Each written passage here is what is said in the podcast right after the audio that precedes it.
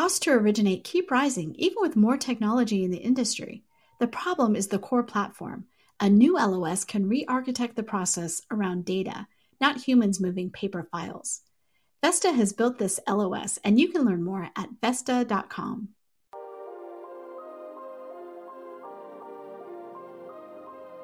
Pulled from the hottest topics coming across our news desk.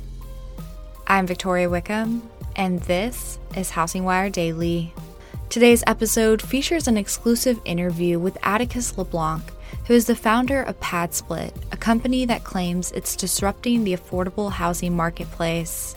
LeBlanc, who is also the co founder of Stryant Construction and Management, discusses how the nation's eviction moratoriums could cause long term issues for housing affordability and why he believes America needs more upzoning for help with the affordable housing crisis. But before we listen, here's a brief word on Housing Wire's newest podcast.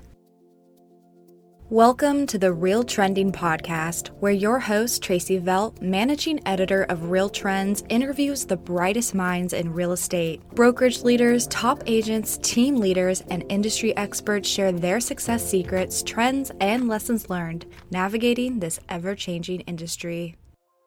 Hello, Housing Wire listeners. Today I'm joined with Atticus LeBlanc, the founder of PadSplit, a company that claims it's disrupting the affordable housing marketplace. Thanks for joining us on Housing Wire Daily, Atticus. Great. Thanks for having me. It's a pleasure to be here. Of course. So, listeners, today, Atticus, who's also the co founder of Stryant Construction and Management, will speak to us about how the nation's eviction moratoriums could cause long term issues for housing affordability and why he believes America needs more upzoning to help with the affordable housing crisis. So, Atticus, before we dive into today's conversation, can you tell us a bit about yourself and how you got started in real estate?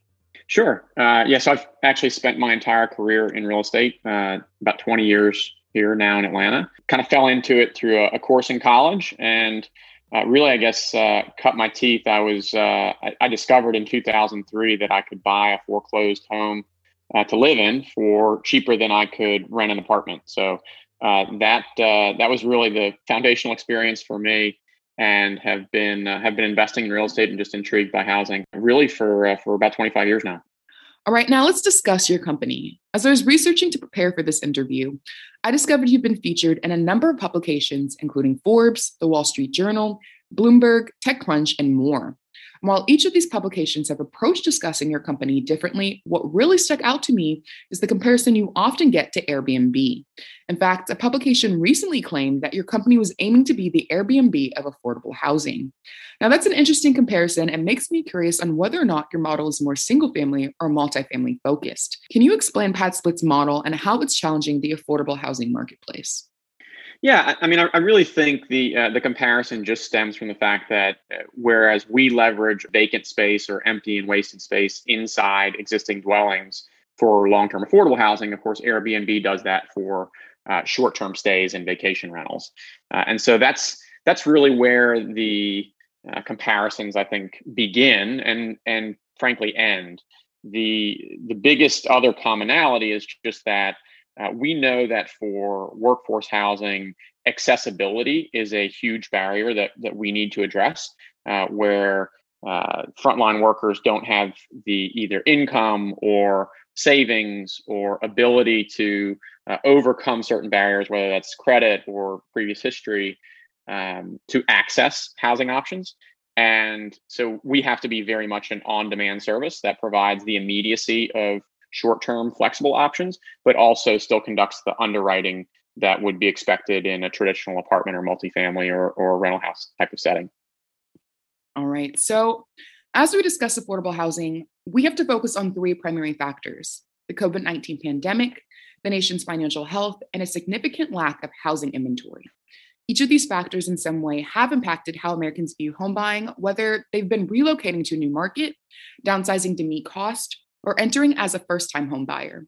In your point of view, how has the housing market changed in relation to these factors, and has it made finding affordable housing easier or much harder? Uh, there's no question that it's made it harder. I mean, if anything, though, I, I, appreciate that at least the pandemic has brought affordable housing and housing our frontline workers into the forefront of people's minds. Uh, but the the underlying problem hasn't changed, and uh, a lot of the factors you just mentioned uh, exacerbated what is a supply shortage uh, in uh, in the market here in the U.S. today. And I think that's really at the the root of all of these affordability issues. It's a simple supply and demand problem, uh, and as supply has been constrained for a long, long time now, and that was only really exacerbated through the pandemic. And so, as a result, we've seen that uh, that the access of uh, of those options to people who need them most uh, has been more limited. Uh, and and I really think uh, we'll, we'll, probably see a theme throughout the podcast that that it, we keep coming back to a supply demand problem, and uh, the way that that we view ourselves in helping to solve that problem is taking the cheapest possible housing that we can think of, which is the space that is already built, uh, so uh, new construction costs are out of control. Commodity prices have skyrocketed. There's labor shortages in lots of different areas. Uh, regulations uh, in in different jurisdictions that make it much harder to build and create new supply. Whereas we can tap into the uh, the housing space that already exists and uh, and create supply much more efficiently, much more quickly. and that's really how we we start to address those supply constraints. Yes, inventory has been a problem as lumber costs have heightened. This brings me to my next question, which talks about affordable housing in minority communities. I learned a lot about your work, which centers in Atlanta. It's a market that has a strong minority community. In my previous question, we discussed how the COVID 19 pandemic has financially hurt many Americans. I think this is especially so in Atlanta's market, as data shows many minority communities have disproportionately been impacted by the virus by either becoming sick or losing jobs in relation to the pandemic. This has affected their financial health, therefore impacting their housing situations. The last time we saw a similar situation was during the housing crash when the foreclosure rate heightened for many communities of color. That being said, this time around, the government has enacted moratoriums to prevent another foreclosure wave. But do you think these moratoriums will allow more Americans to stay in their homes, therefore supporting the housing market? Or do you think they could eventually lead to a larger problem? Yeah, so I mean, part of our philosophy in looking at each of these issues is just the value of early intervention. Uh, we we do weekly all-inclusive payments uh, when we provide supportive services with nonprofit partners, uh, and actually raised over hundred thousand dollars uh, in eviction prevention funds to uh, to provide temporary financial assistance for folks through the pandemic. And and so our, our philosophy gets to early intervention and I think the the eviction moratorium has, has done two things. One, it hasn't really helped the underlying cause, which is the supply shortage.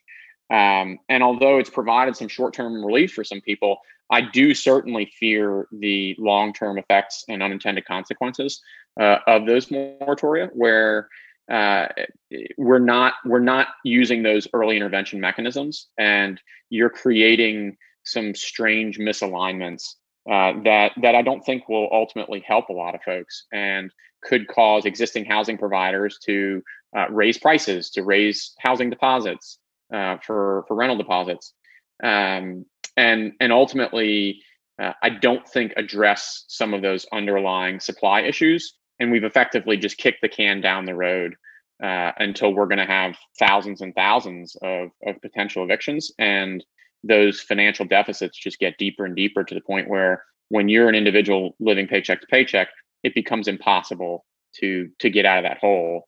And the, the best thing that we can do is to try to provide more direct relief for those families that are suffering and, and those housing providers that right now are expected to bear the burden of that cost. Uh, and you really need to support both sides to create uh, just a, a calamity downstream. We have, in the case of Atlanta, tens of thousands of folks that that are are sitting there under eviction, uh, and in the meantime, asking those housing providers to continue to house them for free. Uh, and and I don't think it's it's really fair to either side, and we need to support both ends of the spectrum. That does tie back in affordable housing, as people in these markets, as you've said, are living check to check, need housing, but lack affordable inventory in these markets. This brings me to the next question, which focuses on upzoning. Uh, for those of you who don't know, upzoning is the practice of increasing zoning density within a certain neighborhood to increase how many people can live in a particular market. Um, another market that has practiced this is Minneapolis, Minnesota. Um, it's followed this model, and many in its marketplace have claimed it's led to more affordable housing. Um, after researching your company, I discovered PadSplit's model encourages its creation. In your own words, how does it introduce more affordable housing to the marketplace? Yeah, the, the easiest way to, to look at this, I think, is uh, to view housing in America historically. And uh, leaving aside the, the for the moment that these zoning regulations were actively uh, discriminating against uh, low income people of color uh, from their inception in the early 20th century. Uh, and a lot of that, that burden is still with us today. Uh, if you look at just the, the data of population and housing over the last 70 years, you've seen um, a dramatic increase, almost threefold, in terms of the square footage of a single family home increase. Uh, and at the same time, we all acknowledge that the size of families and the size of households has come down dramatically, where we have people that are living much longer, we have uh, younger generations that are living alone much, much longer than has historically been the case. And so as a result, our family makeup in no way matches our current existing housing stock that is designed for nuclear families that comprise no more than 20% of the total population. And so even though only 12.5% of our housing stock are studios and one bedrooms, you have 20% of the population uh, that is nuclear families. And so that means you've got 87.5% of the housing stock that's geared to those 20% of people. And it just doesn't make any sense. So it, it makes a, a lot more sense from our perspective to be able to reallocate that space using technology uh, that that facilitates the levels of trust and accountability that are necessary to build those relationships. And it's a much cheaper way to ensure that everyone has access to affordable housing. Uh, and upzoning is a huge part of that um, because without allowing uh, multiple unrelated individuals to live together, uh, you are precluding affordability for for people who uh, cannot afford to pay a deposit or pay the rent on an entire single family home. Uh, and uh, you're taking those units off the market completely uh, and thereby significantly constricting an already limited source of, of supply and, and increasing prices across the board. Do you think upzoning is likely to take off across the nation? And have you been met with any critics for this model itself? Yeah. So, I mean, listen, uh, anytime you're increasing supply, particularly in uh, historic single family neighborhoods, uh, there's there's a natural antipathy towards uh, those types of people moving to my neighborhood, uh, and I, I, think that's that's to be expected. And I mean, look, it's the law of supply and demand. If you if you limit supply, demand is going to increase and prices are going to go up. And any single family homeowner, their number one concern is going to be housing values uh, and, and their property values. And unfortunately, that is diametrically opposed to housing affordability. So I think those, those criticisms are natural. But at some point, when you look at the rate of price appreciation and rental growth over the last 10 years, you have to say, well, wait a second. Uh, when no one who works in my community uh, whether that is the the woman behind my grocery counter or my Amazon delivery driver uh, or the clerk at the municipal office uh, can afford to live here, that's a major problem, and it, it certainly doesn't align with with our values uh, as uh, as a populace of people that believes in equal opportunity theoretically. Uh, and so, at what point do we as as a community step in to say? you know what? The people who serve my community do deserve an opportunity to live there. Uh, and here are the choices that we need to make to ensure that uh, there aren't millions of bedrooms that just go wasted every night uh, because of a hundred year old uh, zoning law that uh, the the basis was originally racial discrimination, and and I think that's a choice that we have to make. And and to me, there's there's no question uh, where to put the line in the sand. All right. Thank you for answering that, Atticus. Before we wrap today, is there anything else we need to know about PadSplit or affordable housing in America? Uh, tons. um, yeah, the um, I, I, could I could talk about this for hours, but uh, but certainly for for PadSplit, I mean, it's just that our, our vision is ultimately uh, to ensure that anyone with housing space anywhere in the world has the ability to take that space and use it to create more affordable housing. Uh, and it is very much a uh, do good and do well model. Uh, I, I, think we have to change the the conversation um, around affordable housing and affordable housing creation and start to understand we need to align incentives uh, between the housing providers who are very often and in most cases driven by the bottom line uh, and align those incentives uh, so that you can make affordable housing uh, a viable business opportunity. Because if you can do that, you can show how affordable housing can be profitable. Uh, then that's ultimately how you're going to reach scale. Uh, and and you have to consider the incentives of all the parties involved uh, if we're serious about solving this problem quickly. Because the the way that we've been trying to do it um, through traditional subsidy programs and low income housing tax credits and and other uh, tax incentive programs, we would we would take 120 years to create the amount of affordable housing uh, that we already need today. And, and so when folks give lip service to the idea of innovation, uh, I think it's really important to consider that we have to make a lot of these difficult choices and we have to make them now if we're going to solve this issue. All right. Thank you for joining us today, Atticus. Appreciate it. And listeners, thanks for tuning in to Housing Wire Daily. The housing industry is looking to its leaders for answers. That's why each week, the Housing News Podcast invites a new mortgage, fintech, or real estate executive to the show to provide its listeners with more perspective on the announcements and news stories crossing Housing Wire's news desk.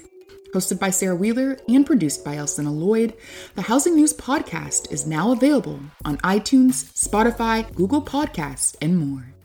That's a wrap for today's episode of Housing Wire Daily. Remember to subscribe, rate, and review on Apple Podcasts, and join us again tomorrow.